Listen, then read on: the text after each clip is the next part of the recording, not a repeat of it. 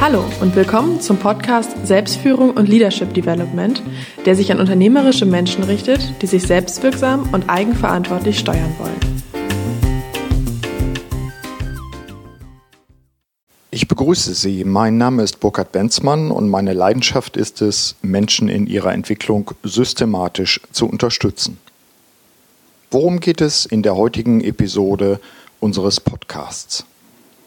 Ich interviewe den Zukunftsforscher Oliver Leisse, der mit seinem Institut Seymour mit Sitz in Hamburg Unternehmen dabei begleitet, sich zukunftsfit zu machen, sich auf die Zukunft einzustellen, Trends zu erkennen und sowohl als unternehmerische Persönlichkeiten, aber auch als äh, gesamte Führungsgruppe oder auch als Unternehmen sich richtig einzustellen und die Zeichen richtig zu deuten.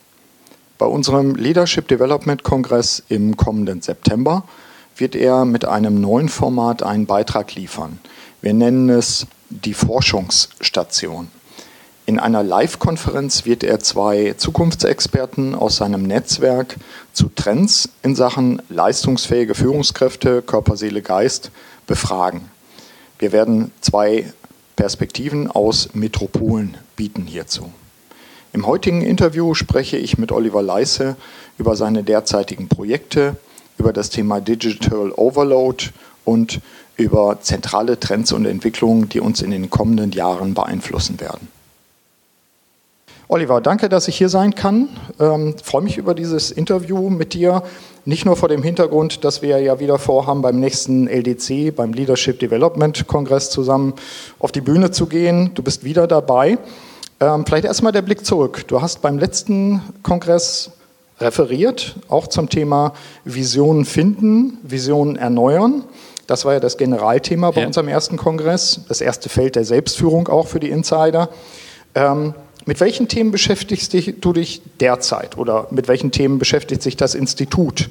Also was charakterisiert gerade so deinen, deinen Arbeitsalltag? Ja, Burkhard, also in letzter Zeit hat sich sehr viel getan. Äh, es sind viele Anfragen gekommen zum Thema Vorträge. Ähm, ich spreche viel darüber, wie sich die Dinge gerade verändern. Also das Bewusstsein draußen, dass sich was verändert und dass die Unternehmen auch was tun müssen. Das ist sozusagen exponentiell ist es nach oben geschossen und ähm, ich habe wirklich Schwierigkeiten, meine Termine noch zu koordinieren weil äh, diese Perspektive von außen, wir sind ja ein Institut für Zukunftsforschung, diese Perspektive, ähm, wo geht die Reise vielleicht hin? Mhm. Nicht, dass ich das weiß, aber ich mhm. biete ja Perspektiven an. Ja. Ähm, also die, diese, dieser Wunsch nach, nach äh, Richtung, nach äh, Hinweisen, wie kann ich mich aufstellen, wie kann ich meine eigenen Visionen entwickeln, äh, der war noch nie so stark wie zurzeit. Ist das branchenbezogen so oder gibt es, ich sag mal, auch eine, eine Landkreisverwaltung, die sagt, Mensch, wir können uns dem nicht entziehen, wir werden mindestens durch unsere, ich sag mal, durch Megatrends oder durch die wirtschaftliche Entwicklung werden wir uns damit auch auseinandersetzen müssen? Oder ist das eher, sag mal, Handelsketten, äh, sowieso von Veränderungen betroffene Leute? Ich glaube, das betrifft im Augenblick wirklich alle, alle Branchen, alle Geschäftsfelder. Ich habe die unterschiedlichsten Anfragen. Also das ist sowohl äh, im Finanzbereich, die, die Fintech-Unternehmen, die jetzt mhm. in den Markt strömen. Das ist der Handel, der natürlich jetzt äh, langsam wirklich Panik schiebt, weil ja. der Onlinehandel dem durchschlägt und, und äh, sich richtig äh, dramatisch entwickelt. Wir haben äh, die Gesundheitsbranche, die aufwacht und überlegt, was passiert mit den ganzen Sensoren, die mhm. uns herum Daten sammeln und möglicherweise dazu führen, dass wir weniger krank werden. Die ganze Diskussion über die Sicherheit unserer Daten ist in allen Branchen ja. äh, gerade aufgewacht sozusagen. Also ja. alle, alle stellen sich die Frage, wie geht das weiter? Industrie 4.0 äh, bekommst du sicherlich auch mit im Augenblick im Umfeld. Ähm, was passiert da? Ähm, smarte äh, ähm, Entwicklungsprozesse. Ähm, viele Menschen werden ihre Arbeitsplätze verlieren aufgrund dieser Veränderung, ja. dass die Dinge miteinander kommunizieren und da gar keine Menschen mehr zwischengeschaltet werden ja. und viel banale Arbeit verloren geht, eben automatisiert wird. Das sind natürlich überall Punkte. Das hat dann auch immer was ganz Konkretes ähm, äh, in sich, weil beispielsweise der Fachkräftemangel ist dann auch wieder ein Thema. Also was, wie kommen wir denn klar? Wo, wo kriegen wir denn die kreativen, guten Arbeits, ja. äh, äh, Mitarbeiter her? Ich will noch mal nachfragen, was mich im Moment sehr beschäftigt, auch ist das Thema äh, Remote, dieses, dieses auch von entfernt arbeiten. Ich stelle fest, Trend, der natürlich in den USA viel früher auch klarer war, mhm. nämlich dass man gesagt hat, aufgrund auch der, der Größe des Kontinents äh, der Vereinigten Staaten, äh, wenn ich jetzt richtig gute Leute haben will, da kann ich nicht erwarten, dass sie von der Ost- zur Westküste oder umgekehrt ziehen, ja. sondern ich habe mittlerweile auch die, die technischen Backbones und Instrumente und Methoden, das können letztlich auch, um die Leute sozusagen zuzuschalten. Ich glaube, wir haben uns auch mal darüber unterhalten, äh, ich glaube 37 Signals war es, die, die Firma, die Basecamp programmiert hat.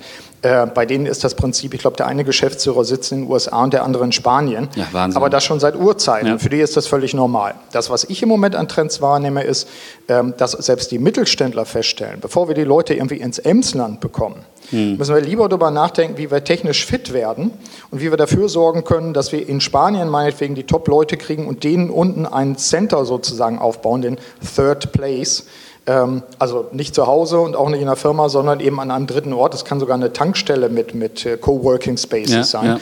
Ja. Ähm, merkst du solche Sachen hier auch? Ja, also ich glaube, es sind mehrere Dinge, die da auch eine Rolle spielen. Einmal, äh, natürlich ist die Idee, man arbeitet so virtuell miteinander, erstmal sehr äh, faszinierend. Auf der anderen Seite braucht man, wie du schon sagst, man braucht Orte, wo man sich am Feuer versammelt und seine seine Strategien austauscht. Man muss sich sehen. Ja, Geschichten also erzählen. der Jäger, der geht vielleicht raus und äh, konzentriert sich auf seine Jagd, aber der kommt dann auch wieder zurück und berät sich mit anderen Jägern, um zu gucken, wie werde ich besser. Ja. Das heißt, du brauchst diesen Austausch, der muss möglichst direkt sein.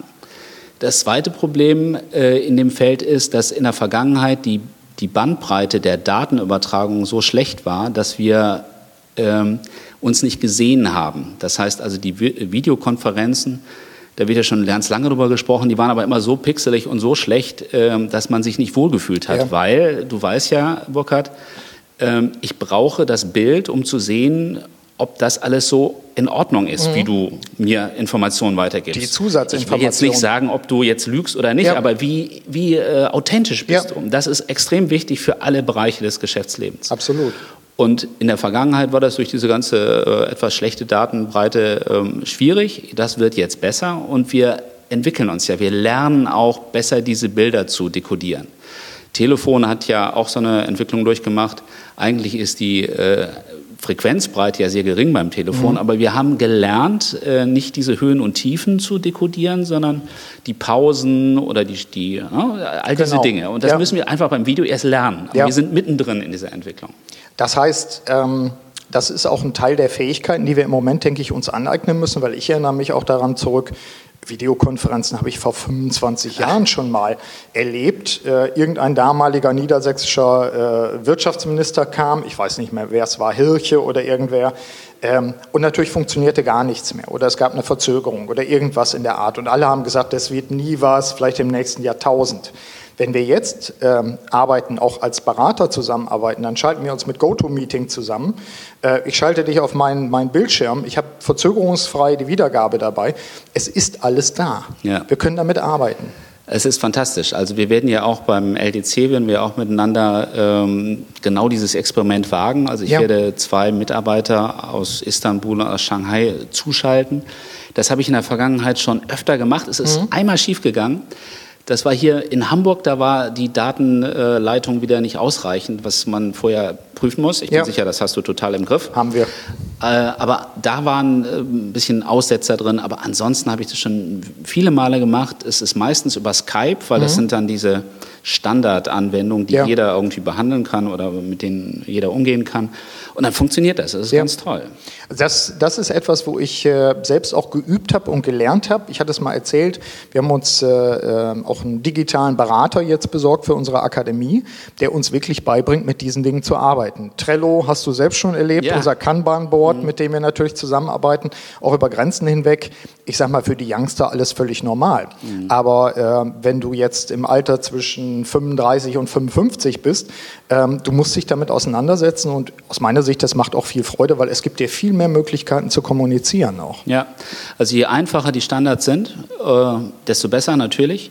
Und dann brauchst du eben immer Zeit, mhm. um dich da reinzuarbeiten. Auch bei Trello ja. braucht das seine Zeit, bis man wirklich begriffen hat, wie es funktioniert. Bei den banalsten Dingen, du brauchst Zeit. Ja. Aber dann kommt der Moment, dieser dieser, äh, wo es dann Klick macht und du dich wohlfühlst und ja. sagst, okay, ich riskiere das und mache das. Und dann wird diese Technik einfach auch boomen. Und Absolut. wir sind mittendrin gerade in dieser Art, wie wir miteinander arbeiten, dass wir uns auf die Technik mehr verlassen und auf uns selber auch mehr verlassen, ja. dass wir es hinkriegen. Also das ist etwas, was ich auch wahrnehme. Ähm, ich sehe keine bestimmte Altersgruppe. Das wäre jetzt auch nochmal eine Frage an dich.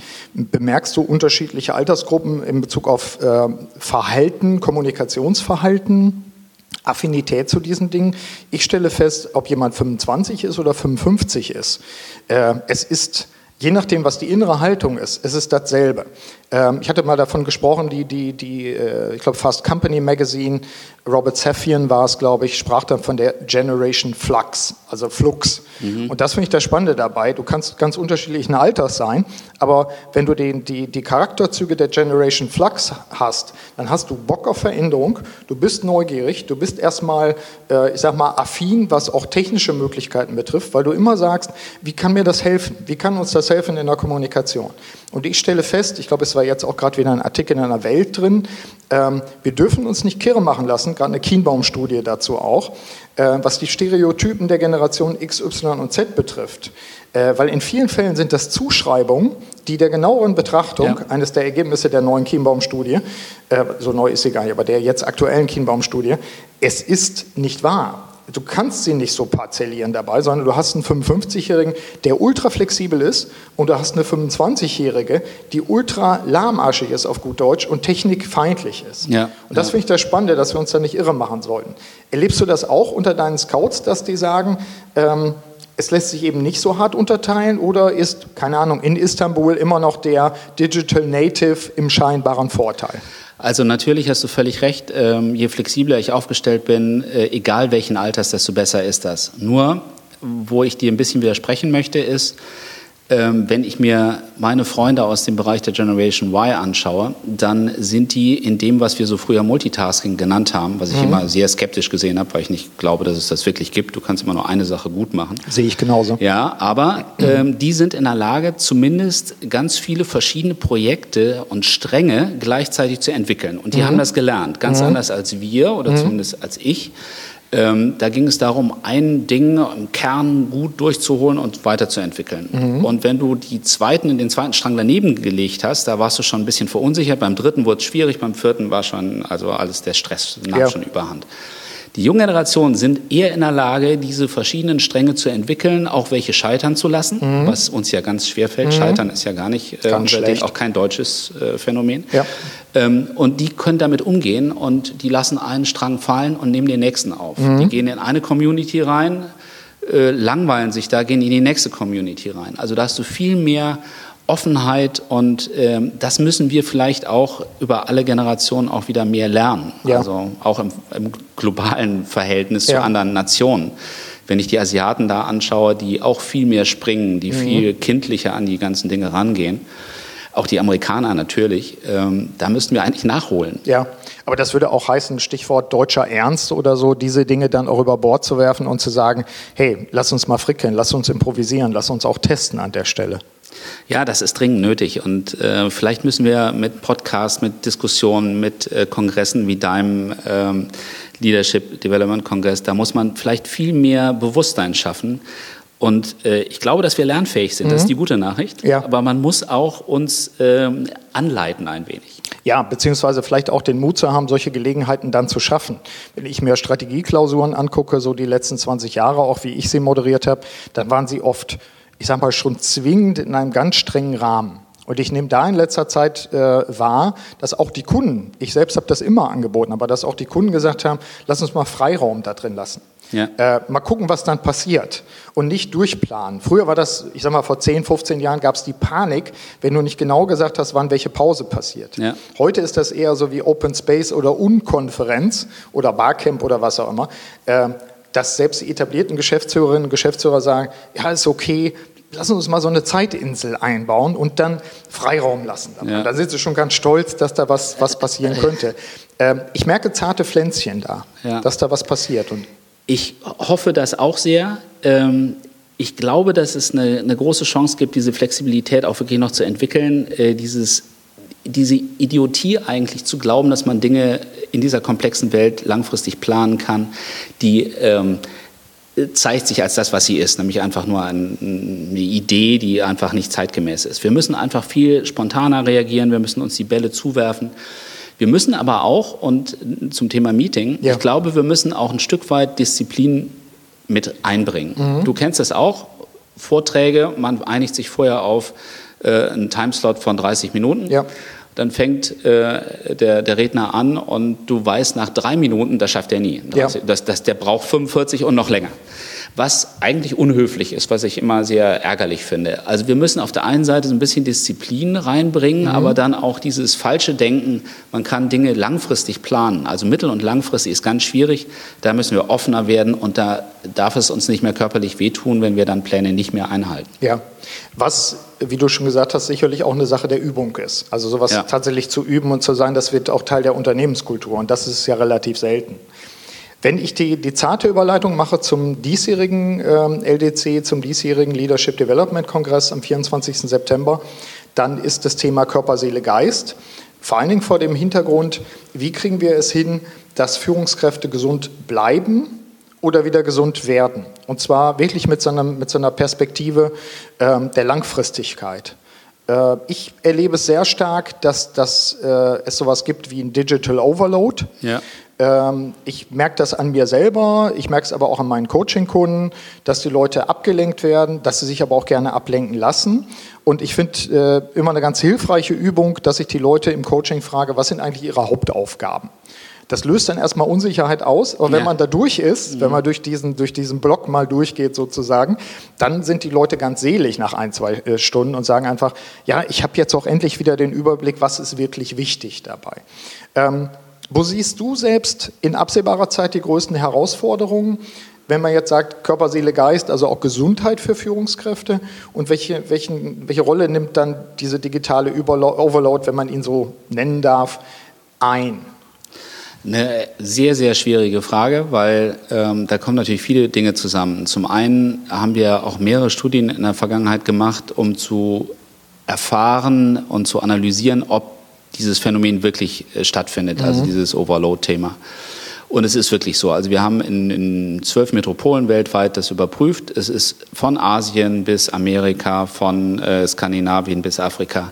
Du hast in den Metropolen äh, einen extremen Druck. Die Menschen sind extrem gestresst. Es gibt viele Beziehungsprobleme, gesundheitliche Probleme, äh, Organisationsprobleme. Es ist wirklich ähm, ein großes Problem. Ja. Das, ist, das ist mal klar. Also objektiv. Objektiv, ja. denke ich, kann man das so mhm. sagen. Auch wenn wir in der Trendforschung natürlich sehr qualitativ arbeiten, äh, in der Häufung kannst du da schon sehr sicher ja. sein, dass das wirklich überall ein Problem ist. Und ich glaube, es kommt daher, dass wir so viele Optionen haben, die wir noch nicht beherrschen. Wir haben so viele Möglichkeiten zu kommunizieren. Ähm, es sind auch viele spielerische Dinge, denen wir uns dann öffnen und wo wir Zeit verlieren. Die fehlt uns an einer anderen Stelle wieder. Dieses ganze Zeitmanagement, mhm. eigentlich dein Thema, mhm. Burkhard, dieses, wie kriege ich mein Leben in den Griff, wie organisiere ja. ich mich selber? Ähm, das haben wir vorher schon nicht gekonnt. Mhm. Und jetzt kriegen wir es erst mal dreimal nicht hin, weil diese Möglichkeiten uns wie eine Welle entgegenschwappen und wir gehen komplett unter. Ja.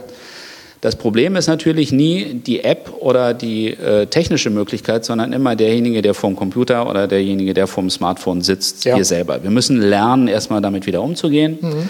Man muss uns dabei helfen und sicherlich wird auch das System selber aus sich heraus Hilfestellung leisten. Also es wird Apps geben, die uns ähm, wieder helfen, so wie Mama und Papa das früher gemacht haben, zu sagen, hier jetzt mach mal eine Pause oder jetzt ist an der Zeit, ich sehe deine äh, Körperwerte, mhm. dein, dein Puls ist über einen längeren Zeitraum irgendwie zu hoch, jetzt machen wir mal eine Pause, du machst jetzt mal einen Spaziergang.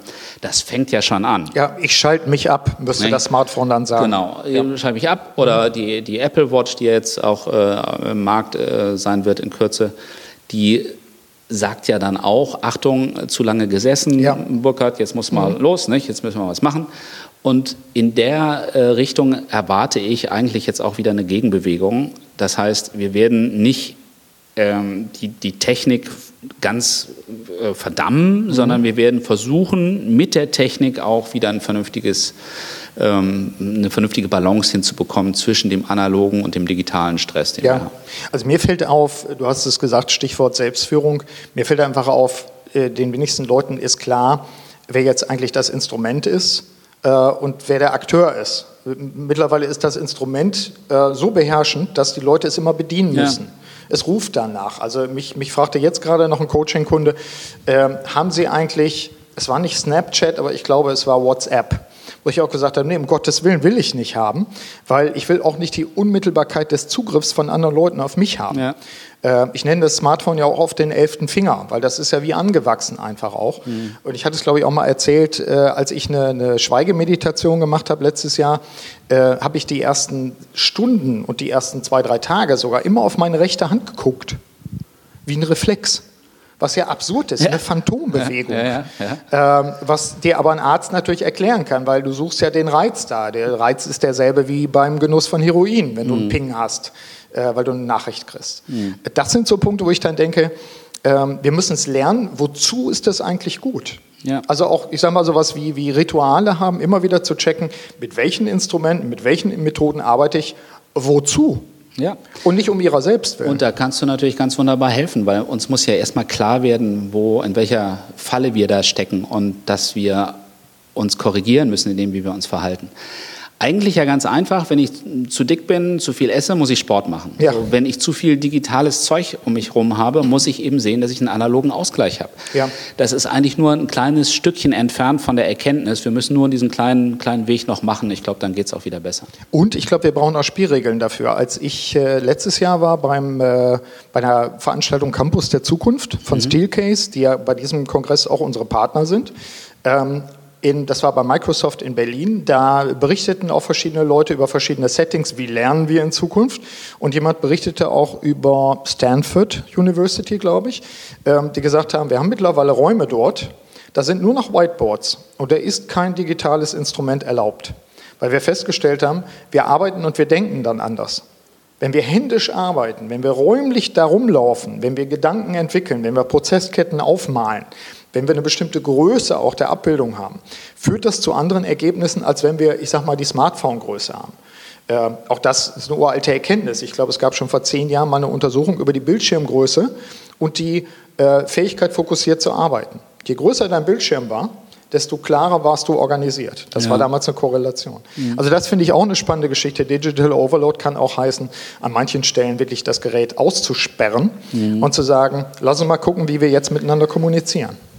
Ähm, eine Frage, die ich mir in dem Zusammenhang stelle, also ich bin, als ich ähm, in den Werbeagenturen noch unterwegs war, bin ich irgendwann auf den Apple SE, glaube ich, gestoßen. Das war noch dieses Hochkant-Teil. Ich weiß nicht, ob du das kennst, so eine graue Kiste, ja. Schuhkarton, Hochkant.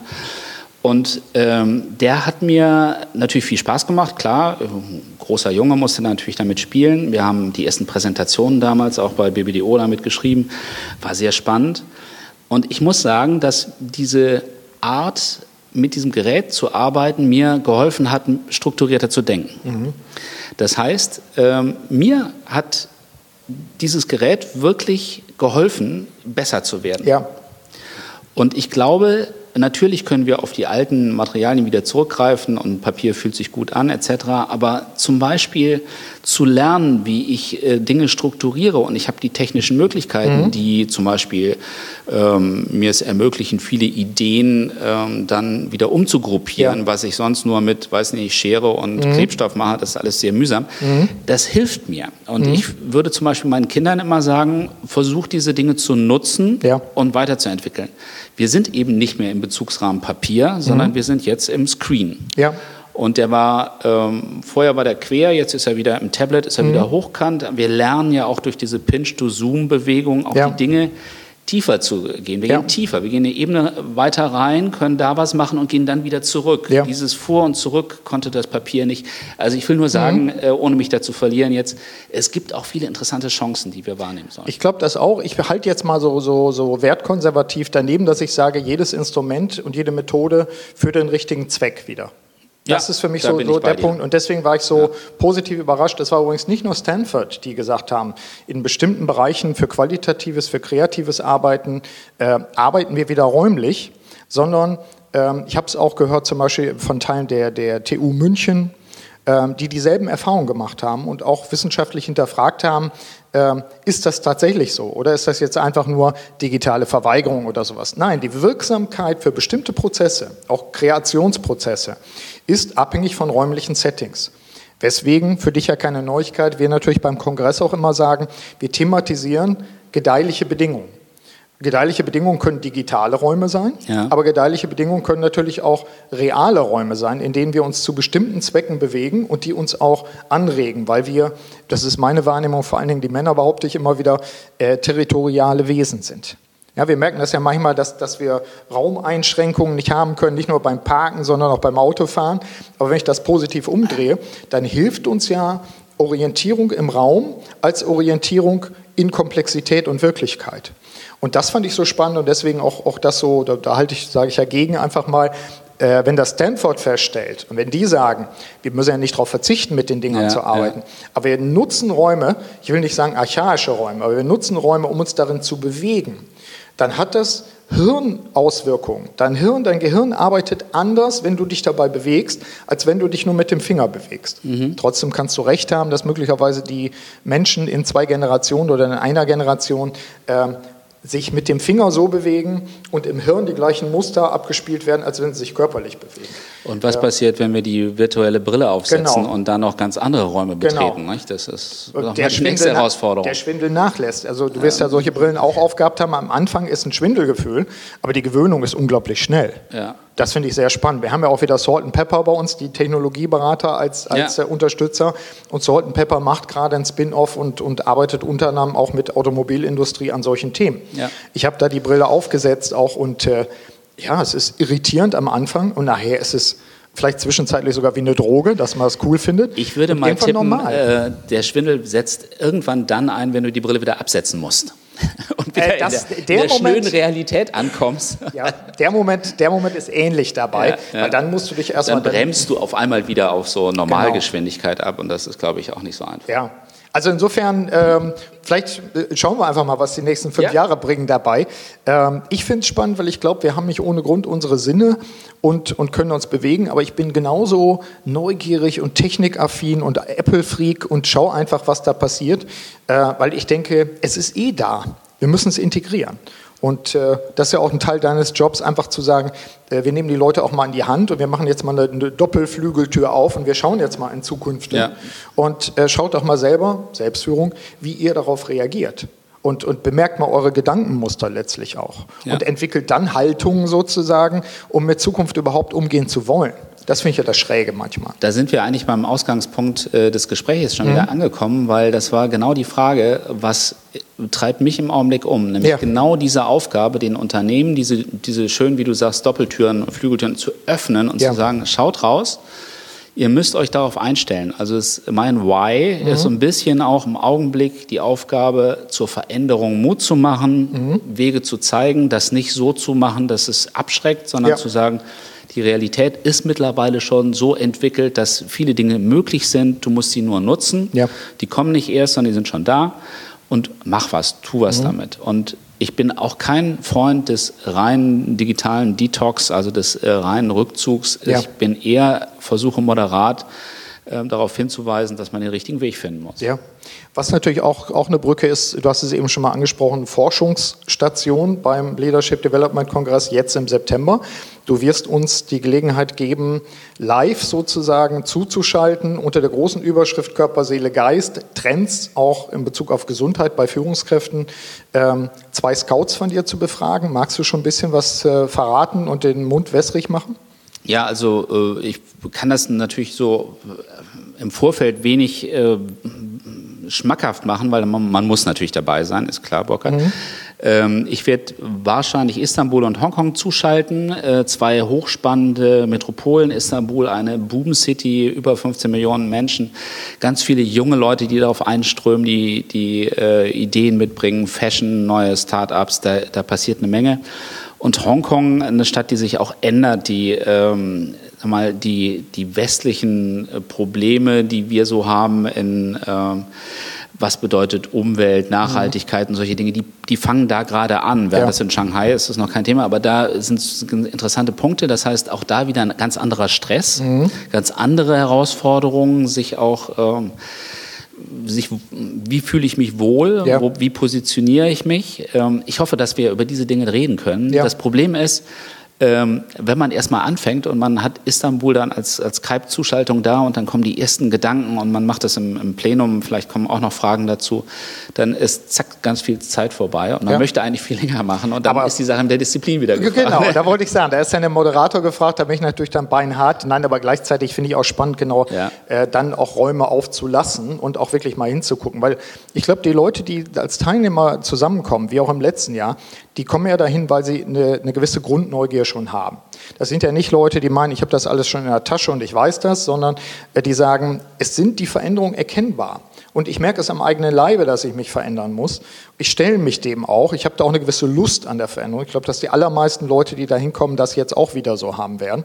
Aber es ist natürlich auch eine, eine, im positiven Sinne eine Zumutung, wenn du dann merkst, in, in, Südostasien ist ein völlig anderes Veränderungstempo beispielsweise oder eine völlig andere Lust am Experimentieren.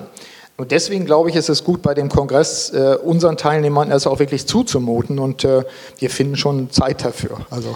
Ja, das ist auch gut. Also es ist tatsächlich so, ähm, manche Dinge, die uns umtreiben, ähm, Datenschutz und äh, derlei Punkte, die findest du an vielen Ecken der Welt ja überhaupt nicht. Ja. Also ohne das zu bewerten, ob das gut oder schlecht ist, ja. aber es sind einfach ganz andere Einstellungen, ähm, die sich da auch so kulturell ergeben haben. Ähm, wird spannend sein. Also ja. das werden wir auch beleuchten. Also freue ich mich sehr drauf und äh, das ist auch so ein, so ein Punkt, wo ich mir sage, vielleicht müssen wir dieses Stichwort Forschungsstation auch in Zukunft mal durchziehen und auch wirklich bei jedem Kongress machen, weil ich finde gerade dieses ähm, Globalisierung, Lokalisierung, wir sind zwar stolz darauf, dass bei uns selbst in Nordwestdeutschland äh, alles im positiven Sinne brennt. Äh, brennt. Also das Emsland ist auf einmal richtig fit. Da haben wir eine Ems-Achse mit, mit äh, Weltmarktführern drin. Da haben wir eine, jemand, der sich mit Bodenverbesserern, also Torf und ähnlichen und Ersatzstoffen auseinandersetzt. Weltmarktführer. Ja. Faszinierende Unternehmen. Da haben wir sowas wie das Die katholische Champions sind ja, das, ne? das katholische Fechter zum Beispiel mit Boomindustrie. Wir haben Gesundheitscluster, wir haben Landwirtschaftscluster dort. Ähm, da ist auch ein ganz anderes Selbstbewusstsein jetzt mittlerweile. Das würde Spannend. ich mir wünschen, weil das ja. vermisse ich immer. Wenn ich mit äh, Unternehmern spreche, die eigentlich Großartiges geleistet haben, aber sich immer noch so ein bisschen nicht trauen, auch dazu zu stehen, was sie bewegt haben. Ist halt norddeutsch auch irgendwo, klar. Ja. Aber das, das äh, bewegt sich. Und das bewegt sich auch deshalb, weil die Leute natürlich auch Führungs- und Fachkräfte brauchen. Und dazu musst du die Hosenträger ein bisschen nach vorne ziehen und einfach auch Werbung für dich ja. selbst machen. Also wir werden sie da sitzen haben. Ich freue mich da sehr drauf und äh, kann auch nur sagen, misch die ruhig auf. Die wollen das haben und die wollen auch den Blick haben, auch wenn es zwickt und, und mal wehtut. Aber ich bin gut im Aufmischen. Finde ich gut. Vielleicht abrunden dazu die Frage, ähm, die, die Hörer und Hörerinnen unseres Podcasts, aber auch deines Podcasts natürlich, sind vielfach in Positionen wie Geschäftsführer, Vorstände, äh, Unternehmer, Gründer, äh, ich sage mal einfach im weitesten Sinne unternehmerische Menschen. Menschen, die ihr Leben auch, auch in die eigene Hand nehmen, die auch sagen, ich führe mich selbst, ich nutze meine Talente. Ähm, hast du noch sowas wie ein paar Tipps, so die typischen fünf Tipps oder etwas ähnliches zu einem kreativen und offenen Umgang mit Zukunft. Also wie können äh, solche unternehmerischen Menschen für sich selbst auch so eine innere Einstellung entwickeln, dass sie jetzt nicht die Sorgenfalten auf der Stirn eingravieren sozusagen, sondern eher sagen, ich entwickle eine, eine ich sag mal, sportliche Haltung dazu oder ich sehe das als, als äh, Generalist oder wie ein Renaissance-Mensch, der auch sagt, äh, ich merke, dass ich in einer tollen Zeit bin. Ich merke, dass ich in einer Zeit bin, die sich entwickelt und gestaltet und ich bin einer der Künstler. Hast du da sowas für, für drei, vier Finger, wo man sagt, das sind drei, vier, fünf Tipps? Die habe ich natürlich nicht so einfach jetzt aus dem Hut gezaubert, mhm. sondern ähm, du hast mir im Vorfeld schon einen Tipp gegeben, dass du äh, so mehrere äh, Hinweise gerne hättest. Äh, ja. Insoweit möchte ich mich nicht mit fremden Federn äh, schmücken, dass ich sage, das zauber ich jetzt mal aus dem Hut. Ich habe mir fünf Punkte aufgeschrieben ja. und die will ich kurz durchgehen. Also gerne. Also ich glaube, dieses, ähm, diese extreme Belastung, unter der wir stehen und die Körper, Seele und Geist im Augenblick wirklich fordern, da müssen wir schon was machen. Also ich würde mal als erstes sagen, äh, man muss sich wirklich viel besser strukturieren als in der Vergangenheit. Also äh, dieser Gedanke, eine Zeit zu arbeiten, eine Zeit nur zu sortieren, mhm. zu spielen, auszuprobieren, das ist äh, wichtiger als je zuvor. Ja. Also ich glaube nicht, dass wenn man sieben Tage arbeitet und dann irgendwie x Stunden in der Woche, ja. dass man besser ist, als wenn man äh, vielleicht nur vier Tage arbeitet mhm. und sich einen Tag dann wirklich nimmt und versucht, wieder loszukommen. Ja. Ich glaube, dass wir dieses, dieses Zusammenspiel brauchen, also mhm. diese, auch diese Offline-Fenster. Ja, du, kleine Bemerkung am ja. Rande, wenn ich jetzt äh, Führungskräfte auch für mich, für meine eigene Organisation gewinnen will, die so zwischen 25 und 28 sind, die sagen mir nahezu alle, ich bin bereit, drei, vier Tage zu arbeiten, aber ich will mindestens einen Tag frei haben, ja. weil dann mache ich noch meinen Blog. Mhm. Mein Food-Blog oder sowas, wie, wie Steffi, die bei uns die, die PR-Arbeit macht. Ja. Ähm, das ist, ich will nicht sagen schon die Regel, aber es kommt immer häufiger, sagen wir auch Personaler, mhm. man kriegt die nicht komplett für die Organisation, sondern die wollen Freiräume haben. Und aus und deiner Sicht aus, richtig. Gut, genau, aus deiner Sicht aus ja, gutem Grund. Das ist, so. das ist genau schön. dieses Ding, mehrere Stränge anlegen und ja. nicht nur in einem dann sich im Hamsterrad totlaufen, sondern eben dann auch mal wieder irgendwie kreativ sein, Blog schreiben und irgendwie. Super, dann haben sie es kapiert, Wunderbar, die jungen Leute. ja, finde ich großartig. Zweiter Punkt, mhm. Ablenkungen ausschalten. Das mhm. heißt, ähm, wir haben ja so viele Angebote, wir müssen von diesem Multitasking runter und müssen wieder mehr zu einem Single-Tasking, das heißt, sich auf eine Sache konzentrieren. Ähm, gutes Beispiel finde ich ist äh, E-Book-Reader mhm. gegen Tablet. Mhm. Wenn du versuchst, ein Buch im, beim Tab im Tablet zu lesen, ja. hast du ständig irgendwelche E-Mails, hast irgendwas, was du nachgucken willst, mhm. bist bei Google, bist irgendwo unterwegs. Der E-Book-Reader holt dich in dieses eine Thema rein und da kannst du dann wieder lernen, dich darauf einzulassen. Ja. Das ist gut. Ritual fast schon. Ritual fast. Ja. Also ich mhm. würde versuchen, also bestimmte Dinge wieder wirklich ohne Ablenkung zu machen, was glaube ich ganz schön schwierig ist. Also ja. mir selber fällt das auch nicht leicht. Dann würde ich sagen, ähm, ich habe das schon kurz angesprochen, die Sache, wenn ich zu äh, dick werde, weil ich äh, mich zu wenig bewege, dann weiß ich, ich muss was tun. Mhm. Wir sind in der digitalen Welt extrem unterwegs, wir sind sehr abgelenkt. Ich würde auch empfehlen, Wege zu finden, ob das Yoga oder Meditation ja. ist, sich bewusst auch dagegen wieder aufzustellen. Mhm. Bei dem Sportthema ist mhm. das jedem klar. Mhm. Ernährung jedem klar. Ja. Aber bei diesem digitalen Overload müssen wir Wege finden und dann muss man sich äh, neuen Optionen öffnen. Ja. Äh, vierter Punkt.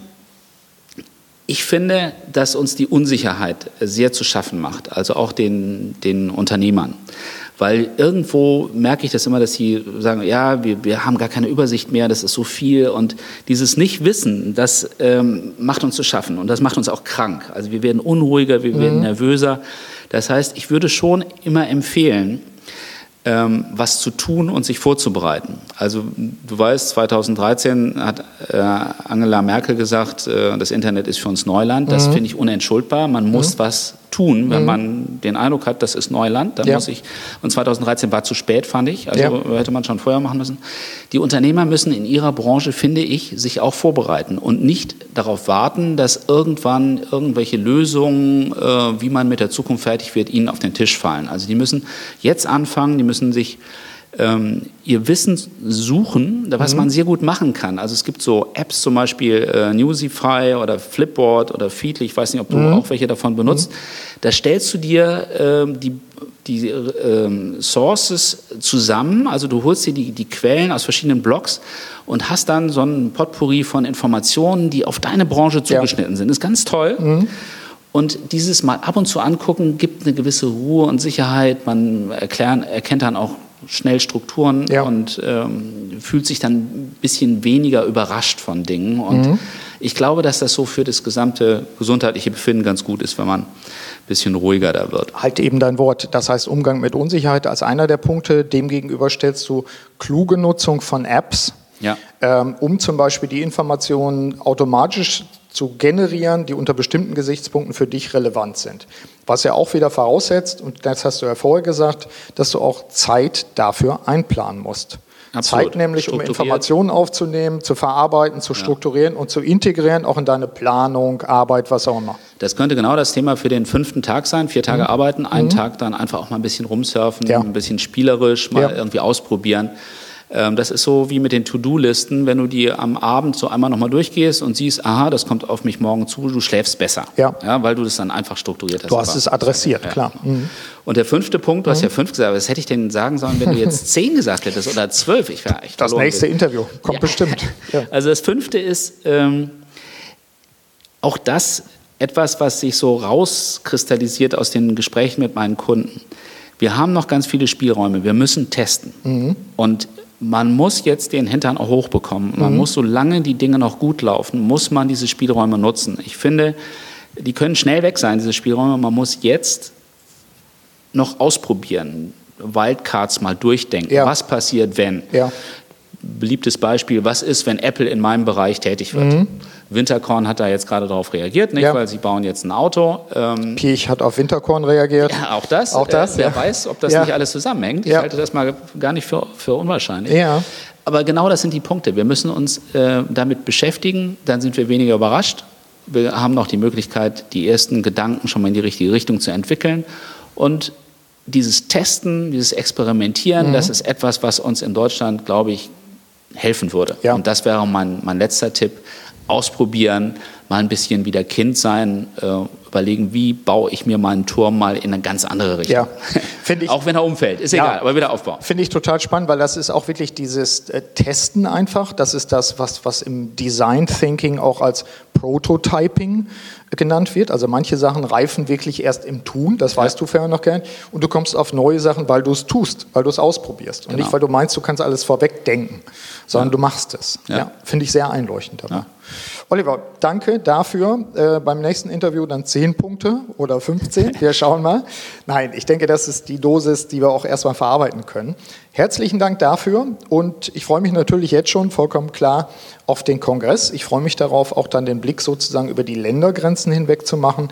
Und äh, wir sind ja eh sehr emsig und äh, arbeiten auch weiter zusammen. Freue mich drauf. Burkhard, ich freue mich auch drauf und ich hoffe, alles klappt mit der Technik. Aber toi, toi, toi. Wir arbeiten dran.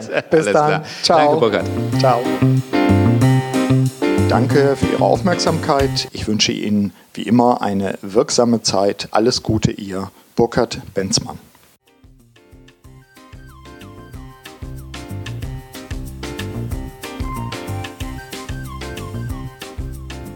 Sie hörten den Podcast Selbstführung und Leadership Development der LD 21 Academy GmbH. Das Team der Akademie und eingeladene Experten unterstützen unternehmerische Menschen, um sich selbstwirksam und eigenverantwortlich zu steuern. Aktuelle Infos finden Sie in unserem Blog unter www.ld21.de.